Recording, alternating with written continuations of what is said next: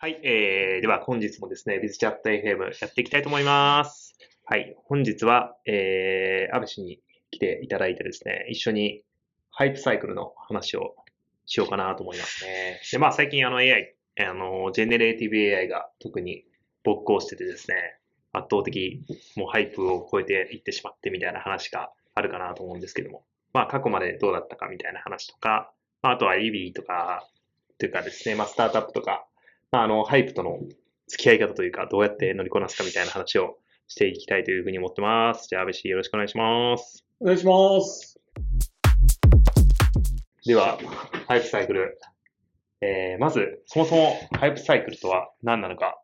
ハイプサイクルって誰が作ってるか知ってる？なんか会社。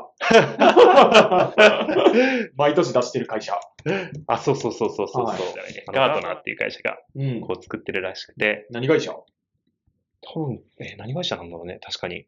ガコンサルとかかなうーん。だったら、経営幹部及びそのチームに対して実行可能な客観的な知見を提供しています。多分コンサルコンサルということなんと。だね。うんうんうんうん売上高55億ドル。だからまあ、6000、7000億円ぐらい。すごいね。S&P500 の。大きいですね。うーん。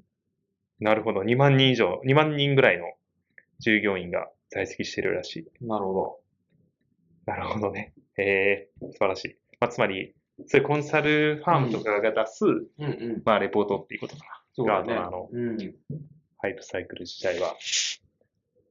で、一応、定義を読むとガートナーのハイプサイクルは、テクノロジーとアプリケーションの成熟度と、えー採用状況及び、テクノロジーとアプリケーションが実際のビジネス課題の解決や新たな機械の開拓にどの程度関連する可能性があるかを図示したものですと。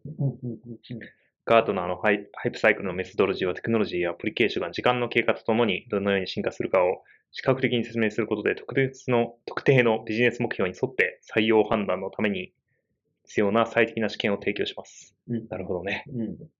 まあ、基本的には始まり方としては、まあ、黎明期っていうあんまりまだこう海のものとも山のものとも知れないうん。こうマニアックな人だけは知ってる状態から、うんうん。まあ、一回過度な期待のピークっていうのがあって、で、その後幻滅期があって、うんうん。啓発期があって、まあ、安定期に入るっていうところで、期待値が、こう、ぐいっと上に最初上がって、このテクノロジーはものすごく来るんじゃないかみたいなところで、で、えー、まあ、それが、幻滅期があるっていうのがなんか、こう、インサイトがある感じがするよね。うん。うん。テクノロジーに。そうだね。そう。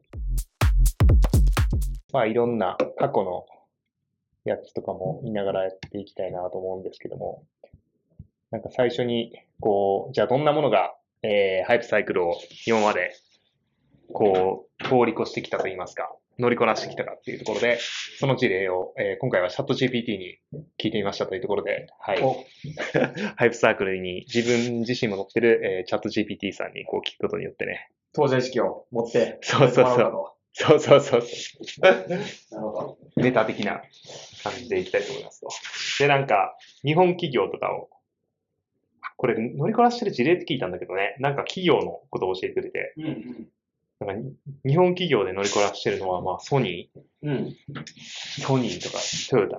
ああ、なるほどね。ソニーは個人向けのエレクトロニクス領域でもウォークマン、確かにね。もうすごいセンセーショナルな枠開けから、うん。プレイステーションとかね、うんうん。まあ、超えてきましたと。で、トヨタのハイブリッド車ね。確かに。これすごいアメリカでもすごい流行ったもんね。ハイブリッド車。なる確かに。まあ、任天堂ね。日本だと4番目、パナソニック。ああ、テレビ、ブルーレイ。ええなるほどね。ホンダ。なんか結構、なんかこの GPT のやつが結構、なんて言うんだろう。ポピュラーなと言いますか。なんか、すごい、こう、センセーショナルって感じでもないというか、もともと結構、いきそうだな、みたいなやつから、思ったりするね、これ。ユニクロね。はい。なるほど。で、グローバルで言うとテスラ。あ、これはなんか超えたくなるよね。ああ、すげえそんな感じするな。うん。やっぱり、その電気自動車自体が、うん。まあかなり、本当かみたいな感じがすごいあったんでうんうんうんうん。ね。あ、これも面白いね。ズーム。ズームね。ズームは、もうコロナ来る前までは、いやいや、みたいな。感じでもあったもんね。うん電話会議は違うでしょ、みたいな。うんうんやっぱり体験が良くないよね、みたいなうん。うん。ところからもう今、なんかこうハイプサイクルの。ね、特徴として、やっぱりその、いろんなプレイヤーがそれを超える前に、超えるっていうか、幻滅期で終わってる、終わって死んだかに見えて、何か新しい時代の、何？テクノロジーとかなんか事象、ズームの場合だと、まあコロナみたいな事象があって、こうグイって伸びるみたいな。あるよね。確かにね。エモい。確かに。そう。あ、今今はもうね、かなり不確実なというか、事業の運営上、難しかった時期もあったというふうにうん。聞いたことあるけど、はいはいはい。超えてって感じなんでしょうね。なるほどね。うん。確かにね。うんうん。これテスラだけどなんでだろうね。なんか、まあ、最近は SDGs とか ESG 投資みたいなことが言われてるけど、うんまあ、そういう文脈っていうよりは、また違う文脈かな。うん、ソフトウェアとしての、ああ、車が本体というよりはソフトウェアが本体ですよっていう。確かにね。うん確かに確かに。なんかちょっと、確かやけど、昔はなんか生産がそもそもできるんだったっけみたいああ、なるほどね。な。ん。課題が、そうそうそうそ確かにどちらかというとそっちの方が。う。うん。今も明らかに、まあもちろん生産の問題もクリアされてる。で、ソフトウェアとしてのクオリティが全然違う。ああ、乗れるスマートフォンなんだみたいなるほど。な。うんうんうん。確かに。そうやって、確かにね。いいフレーズだね。乗れるスマート。うん。啓発期をそうやって超えてきました。うんちなみに今、あの、グローバル側の、えーっと、ハイプサイクルを超えたものを見ておりますと。うん。ところで、ビヨンドミートインク。これあんま日本だと調べてない気がするね。まあ、これはあ肉。食用肉かな。うん。うん。大豆とかで作るやつ。そうそうそう。フランスベースあトあ。なるほどね。まあ確かになんか何かの問題を解決してそうん。う。日本だとまだ超えてない。うん。ベジタリアンの方とかね。ああ、そうね。確かにと確かに。続きまして、コインベース。うんまあ、これは、えー仮想通貨取引所だね。で、これは、まあ、まあ、ある意味超えてるのかな。まあ、売上的にはすごい超えてそうだね。うん。あの、まあ、少なくともビットコインとか仮想通貨自体は使われてはいるので、うん。ショッピファイ。なこれはちょっと普通、普通というかなんか、うん。普通に超えてそうみたいな。ショッピファイ、アマゾン。確かに、まあ、これは超えた感あるね。うん。インターネットの普及によって、みたいな、ほんまかみたいな。いや、実際書店で買うんじゃないですか？とか、言われた気がするけど、当初ね。うん、うんそうね。まさしく。で Facebook。これは確かにね、あの、えーっと、マイスペースとか、うん。なんか、それまでにも、すごい SNS チックなものっていっぱいあったもん。うん。それが、多分、黎明期、インターネットの黎明期からそういうのが出てきてて、で、幻滅期に入った後に出た本物の啓発期に行けたのが、なるほど。Facebook みたいな話だと。なるほどね。ネットフリックスね。面白い。あとは、9位がペロトンで、10位がスラックですと。なるほど。これ、ランキングなんや。これチャット、チャット GPT 的な。多分ね、あの、ランキングにしてとは言ってないんだけど、えっ、と、そう、10個出してみたいな感じで言ってて、うん。多分上の方から気合入ってるはず。これはさすがに誰がどう見てもハイプや超えてるやろ、みたいなうん、なるほど。から言ってる。ペロトンとかね、ペロトンとかも日本で全然、てか日本で展開してないあのフィットネスの、あれですね、ペロトンは。あの、自転車。あ、自転車ね。あのーそう。フィットネスを、まあ、高級サブスクみたいな。あれ、ペロトンの実際物自体が高いんか、あの、サブスクが高いんか忘れたんだけど、うん。コロナの時に流行ったって書いてますね。なるほどね。ジムが closed してるからか。うん、うん。そうそう。スラックも確かに挑戦はいっぱいされてそう、チャットみたいな。続きまして、ハイプに、えー打ち勝てなかった事例っていうところで、これ有名な Google グラス。はい、はい。確かに出た時はすごいセンセーショナルな感じだった。うん。まあ期待を、まあ、あれ最近けどなんか Apple も作るみたあ系のやあ。なんか結構高い。つああ、そうかも。効果。うん。そういうので超えてくるかも。セグウェイとかね。あ、セグウェイね。未来感あるよな。そうそうそうそう。未来感。機体がね、うん。これで歩かなくていいんだ。シンプルになんか危なそうだけど。確 怖いけど、なんねか。うん。かに。なんか一時期すごい、あの、ベイエリアはセグウェイばっかりだっうん。でも危険かどうかとかじゃないんやろた。うな。セん。グウェイとか。だってスケートボードとか危なない。うん。よりね、確かに確かに。うんだから、あれはむしろ移動手段というよりは、ファッションというか、スポーツというか。まあねうん。3D テレビね。えー、バーチャルリアリティ、チャットボット。全然関係ないけど、クーボ昔、うんスケボー使ってなかったっけ？あ、スケボー？使ってた、使った。うんもちろん、あの、移動にね、しかも。移動に、そうそう、移動手段として。そうね。あの、その時は、すごい、やっぱりスケボーってかっこいいなと思って。うんそうでしょ。まあ、ハイプ超えてるから。確かにスケね。ボーは。完全にね。うんはい。QR、QR コードもダメだし。え？全然ダメじゃなくない？多分これね、やっぱ、わからないけど、アメリカとかってことかな。あの、そういうこそう、な気がするとな。ほどね。西欧諸国では、流行ってないんだと。そうそう。スペルレレボリューショナイズ、マーケティングコンシューマーインタラクション。すごいニッチだったと。はいはいはいはい。なんか中国旅行行ったりすると、あ、確かに。中国入めちゃってる、めちゃあるけど、な何年か前やけど。これ2021年だからっていうのもあるのかうんな。なんか最後の方に、あの、コロナが起きてからは、あの、非接触だから、それで結構使われるようになったみたいな、書いてるけど。GPT さんと。あとは IoT とかね。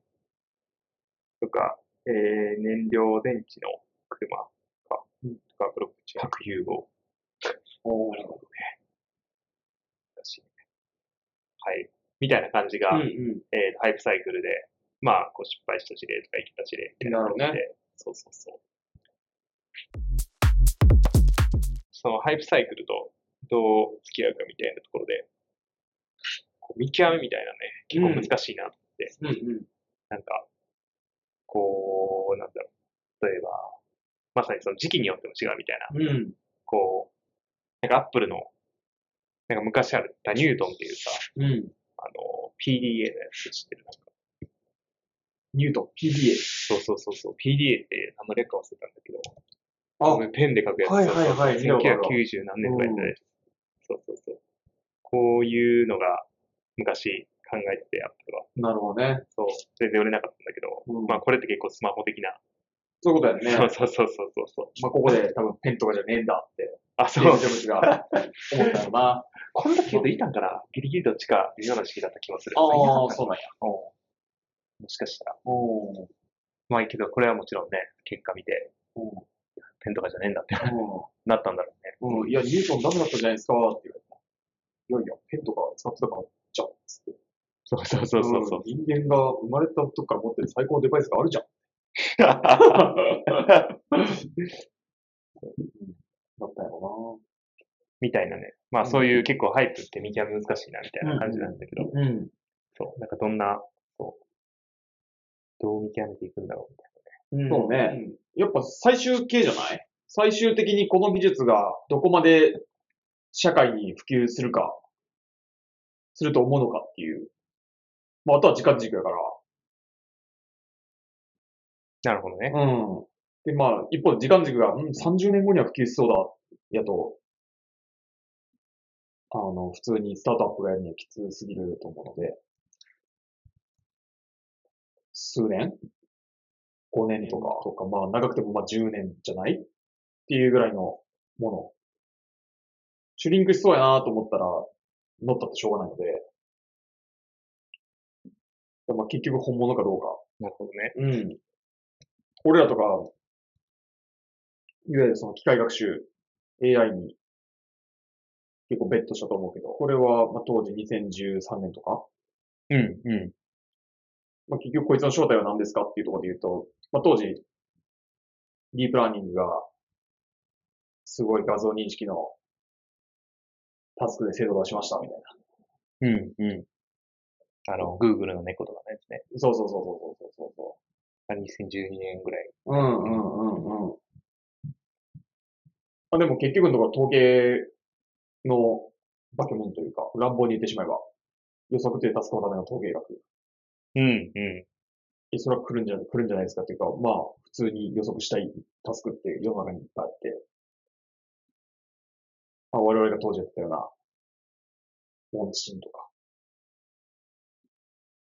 病気とか、まあそういう領域においては、そそうじゃないっていう、できるできないで絶対できるやんっていう、またいつできるかってことになるけど、なるほどね。うんうん。2015年でね、このハイプちょい超えぐらいの幻滅期に差し掛かる頃みたいな感じか。あそうそうそう。これ今学、20 2015年のやつをうん。見てるんですけど、これで言うとそうね、機械学習がまあ我々のテクノロジーに一番近い感じなんかな。うん。そうね。えーっと、過度な期待のピークからちょっと過ぎたあたりぐらいかな。15年ぐらいがね、13年が多分乗ってくるぐらいだね。うん、うん。こう2年前。そうね。うん。だからそういう意味で言うと、その、我々がやってることは、2016年のハイプカーブを見ると人工知能があるね。てっぺんの方に。はいはいはいは確かに。はいい。なるほど。これ企業、機械学習どっか行ったのこれ。機械学習はどこに行ったの？分散したからむしろ。ああ、そういうこね。違うか。データサイエンスとかに行ってるね。なるほど。もののインターネッワードがちょっと変わったよト。ああ、変わったかもね。な。うん。割とあの、要は、バスに乗るような用語というか、うん。わかりやすいやんね。確かに。うん。ちょっとバズワード化するというか。そういう感じなのかもしれない。で普遍的な、まあ、うつまり、こう、ニーズを、まあ、捉まえることが重要であると。うんうん。その、で、っていうのと、まあ、当然技術的にできるかっていうところはあるんだけど、うんその指との関連性みたいなところで言うと、やっぱり、その年代で言うと、あの、起業したのが我々起業した2017年ですと。うん。で、その時に、まあ、AI 問診みたいな形で売り出してて、うん。で、確かにその人工知能は、それ2016年と2017年であんまりハイプの位置変わってなくて、過度な期待のピークのところにいる。確かにね。最高の確かに。いやーでも当時そうやったな。なんていうか。何でもできるんじゃないの？みたいな。ああ、そうだね。うん。お客さんとかに。そうね。うん。人工知能ってことはこれ何でもできるよねみたいな。だハイプ、普及するもので、本当に普及するものってどっかでハイプのどっかのフェーズには常におるわけで。だそれを取るならば、その各フェーズでの期待調整っていうのを絶対やらないといけない。うんうん。過度な期待の時期とかだと、普及とか、認知取れるとか、マーケティングの観点で言うと、当然、有利不利で言うと有利なんだけど、逆にサクセスの観点で言うと、リスクなんで、いやいや、あの、何でもできますよ、できるのはこういうことですっていうのをちゃんと調整しないと、それこそ社会実装される形になっていかないほんまに一過性のものというか、まあそもそも意味ないよねっていう。うん。まさしく。うん。いや、わからん。あのー事業によっては嵐に乗って何らかのものを売り切るんだみたいな人がいるかもしれないけど、もちろん社会実装ということを目的として考えたときに、世の中の人々がたくさん使って、それで役に立ちますっていうのを、企業の目的として考えたときには、その各フェーズでの期待調整をしないといけないし、逆に言うと、ちゃんとそういうことをできるかどうかで幻滅期を、なんていうか、まあ、世の中の認識としての幻滅期ってのは常にあるわけやけど、どこまでそのドメインにおいては抑えられるのかみたいうん。な。まあ、こういうもんっていうね、認識ではいたのでっていうのは、そういう認識を作れるかどうかっていうのは、その各企業とか、そのドメインにコミットしている人たちが作るものであるので、全体として、この概念、この技術要素がハイプのどこにいるみたいなのはあると思うけど、その中で自分のドメインにおいては、どう調整、期待値をちゃんとやって、普及させていくかっていうのは、頑張りポイントな気がするよね。大事というか。そうね。うんまさにね、その、今、ハイブにいるとしたら、うん。あの、どこにいるんだみたいな、うん今の実験のことやるときにはうん。考えてやるっていう。そうだね。でもその、そうだね。特にやっぱり、ピークというか、えーっと、幻滅期の前にいるときに、より注意を払わないといけないって感じか。まあ、両方あると思うけど、幻滅期の前にいたら、あのーここから落ちていくから、うん。その時にそのサクセスというか期待値調整を、まあ、サースとかだったら、まあ、お客さんに対してしてっていう感じだよね。絶対セールスの段階でやっとかないと、何でもできるんですよね。そうですとか言って売っちゃうともう、目も当てられないことになるので。そうね。うんそれはもう、え？そうそうそうそう。そこは絶対的に重要。まあ当たり前、当たり前と思うけど。うん。うん。いや、思うとやっぱ2017年、8年とかは、AI ってことは何でもできるんですよね、みたいな認識がすごい強かったかなっていう。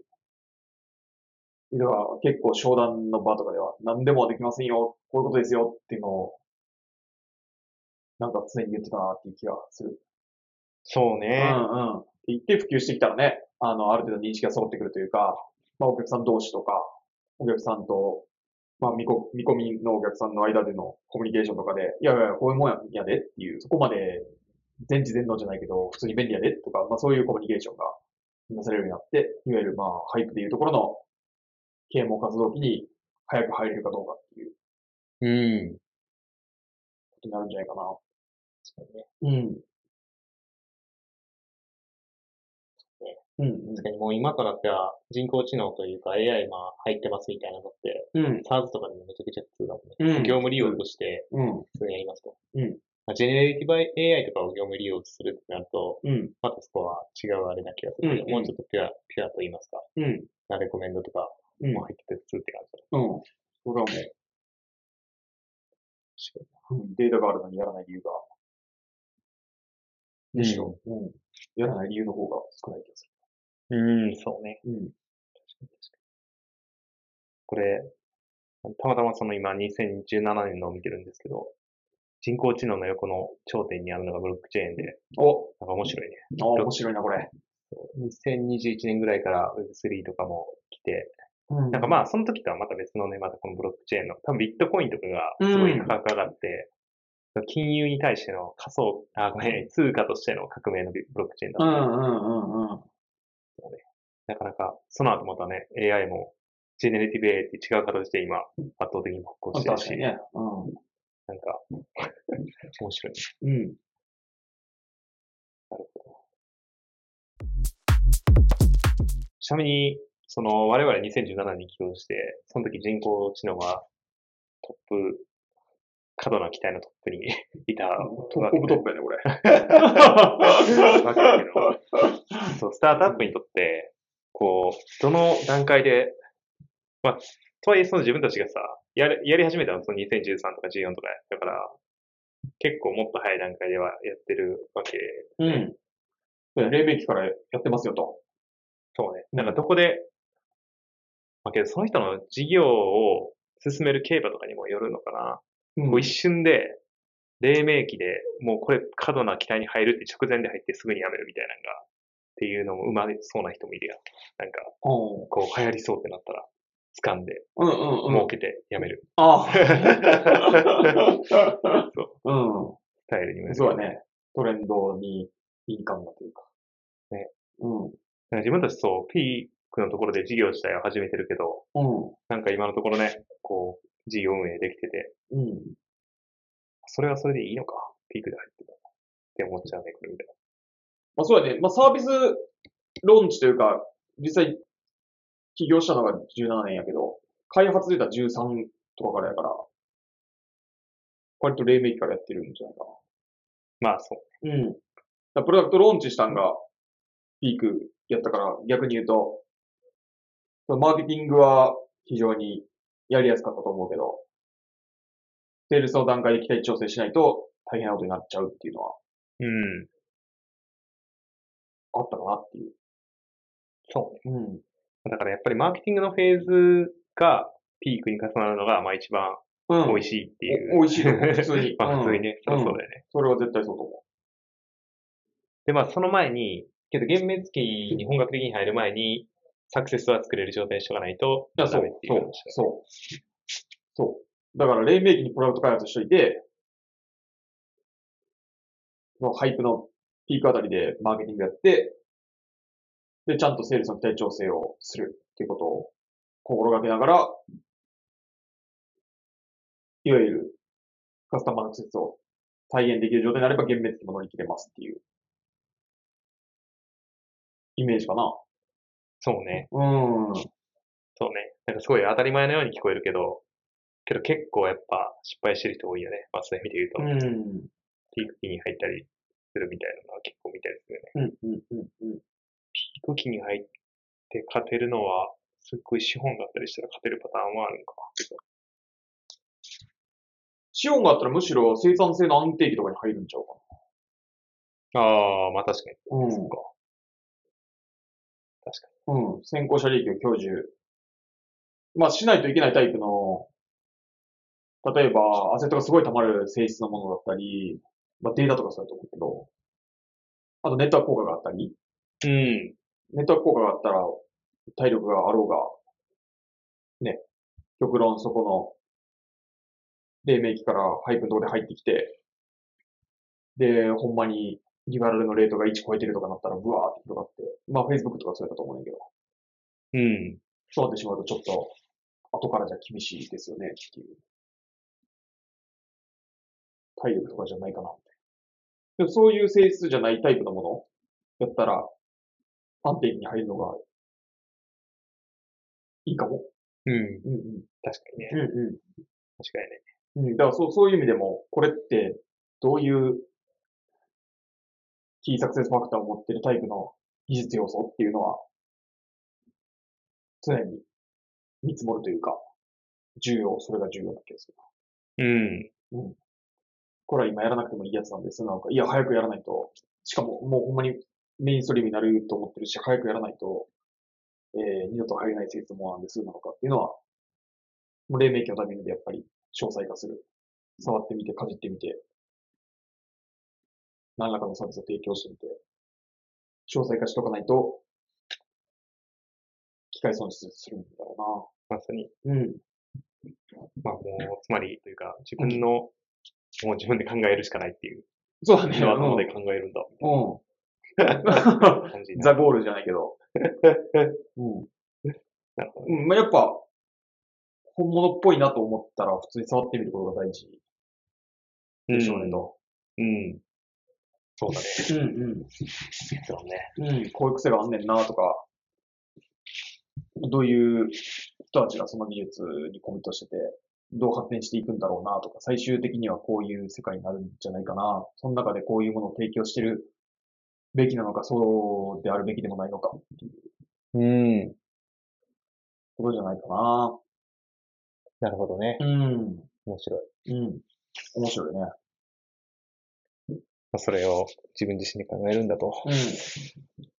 うん。まあそういった形でスタートアップとしては、まあそうやって、えー、ハイプサイクルと付き合っていくっていうところなんだけど、最後に2022年のやつを見てたら、うん。なかなかこれも、もうめちゃくちゃ Web3 系のやつだね、これ。NFT とか、メタバースとか、Web3 もあるけど、うん。うん。事実分散型もそんな感じだね。2020、これいつ頃出たんだろうな。2020年、22年の中頃かな。多分まだ2023年が見つからなくて、なるほどね。パッと見。だからまだ出てないってことは結構最後の方にやるのかなもしかしたら。いや、けどそんなことないか。うん。そう。こう、なぜなら、なぜならというか、ここに generative AI が入ってなさそうなんだよね。確かに。汎用人工知能とかあるけど、ちょっとまた違うから。うん、確かにね。そう。 creative AI。人間中心の AI とかあるけど、あ、違うか。GG か。うん。むしろ人工知能は啓発期に入ってる。けど、これ多分普通の人工知能だね。普通の人工知能やね。うんうん。ブロックチェーンも入ってるもんね。なんか、7、8、9月ぐらいに出るのがね。そうかもね。うん。12月とかに出てたらなんか入ってそうな気がするけど。うん。だからもうジェ、ネレーティブ AI。うん。ここで見たら、なるほど。だから急に来る、来たっていう感じだね。そうやうね。ん。急に登るやつもあれば、ちょっとずつ登るやつもあるってことか。うん。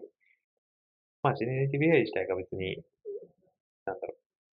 数ヶ月で現れたっていうわけではないけど。うんうん。いやでも2022年、あの当時当然技術としては、ちらほらから漏れ聞こえてたし、うん。画像系では結構、このぐらいの頃にはバズってた気がするけど、ただ、ね。乗ってないっていう。ガートナー的には、まだ世の中にないんですと。なるほどね。うん。面白い。面白いな。ちょっと、ガートナーの好き嫌いが入ってるんちゃうかと。けどこれを、この回をやったことによって、今年のやつが気になるね。どうなってるの確かに。確かに確かに。どうなるんだろうというところで、はい。楽しみにして、はい。待っておきましょうというところで、はい。っていう形ですかね。ということで、えー今回も聞いていただきありがとうございました。ありがとうございました。はい。あのーもし、なんかこういったテーマを話してほしいといったようなですね、ご希望がありましたら、あの、応募フォームがありますので、そちらの方に、えー応募お待ちしております。はい。ありがとうございました。ありがとうございました。